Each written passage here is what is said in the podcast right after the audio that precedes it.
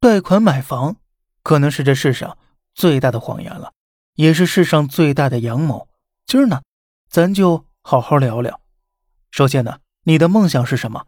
我相信呢，很多年轻人的梦想就是能够拥有一套属于自己的房子，因为在现如今的观念里啊，没有房子、车子、存款是没有办法谈恋爱和结婚的，哪怕女方同意，丈母娘也未必会愿意的。而房子对大多数家庭来说，可能是这辈子买过最大的一个商品了，很可能会掏空你父母一辈子的钱包。然而，你想过没有啊？其实所有人都不该买房。听到这话，你可能会反驳：这不是和梦想背道而驰吗？那么，买房背后的真相，你可能没有看清楚。因为房子不是为老百姓而建的，而是为银行而建的。银行需要销售贷款，因为这是他们的生财之道。但银行又不能平白无故的给人贷款，这中间需要一个媒介。于是，在资本的推动下，创造了这么一个产品。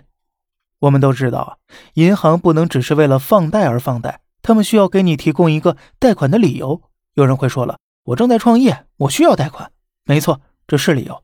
但是对银行来说呢，这个理由风险过大，因为没人能保证你创业一定能成功，更不能保证。你创业成功后能持续多年盈利，于是呢，一帮高智商的银行家坐在一起聊天了。哎，对，就是和昨天美联储的成立似的。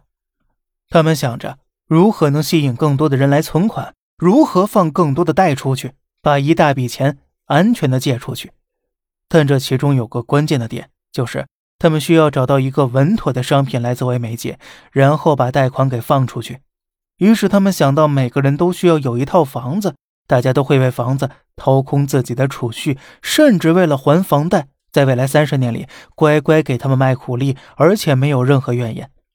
看到这里啊，所有的银行家都欢呼雀跃，因为这想法实在太棒了。而这个所有人拥有一套房子的想法，被称之为梦想。而为了这个梦想，在多方利益集团的支持配合下，助推房价上涨。然后他们编了一个很大的谎言，大力宣传房价只涨不跌，鼓励你贷款买。其实这世上最大的谎言就是贷款买房，想想都细思极恐啊！买房的钱你出三十，剩下的七十向银行贷。而现在由于多方原因，房价只涨不跌的神话可能要破灭了。你觉得银行会怕房价下跌了？当然不了。再说了。别说房价下跌了，就算你买的房烂尾了，甚至是开发商卷款跑路了，你的贷款也要一分不差的照样还。你要是想不还，可以，你试试看吧。给你说一下背后的逻辑。首先呢，开发商在盖房子之前会从银行贷款，房子还没盖好就开始卖了，你付百分之三十首付给开发商，剩下的钱走银行贷款，开发商再把钱还给银行，你的首付呢？可能就是开发商的建筑成本和利润，利息就是银行的利润了。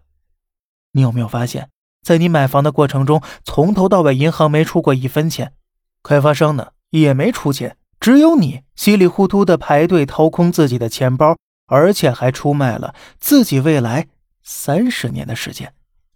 听到这里，不知你有没有听明白呢？好了，这里是小胖侃大山，每天早上七点。与你分享一些这世上发生的或者正要发生的事儿，观点来自网络，咱们下期再见，拜拜。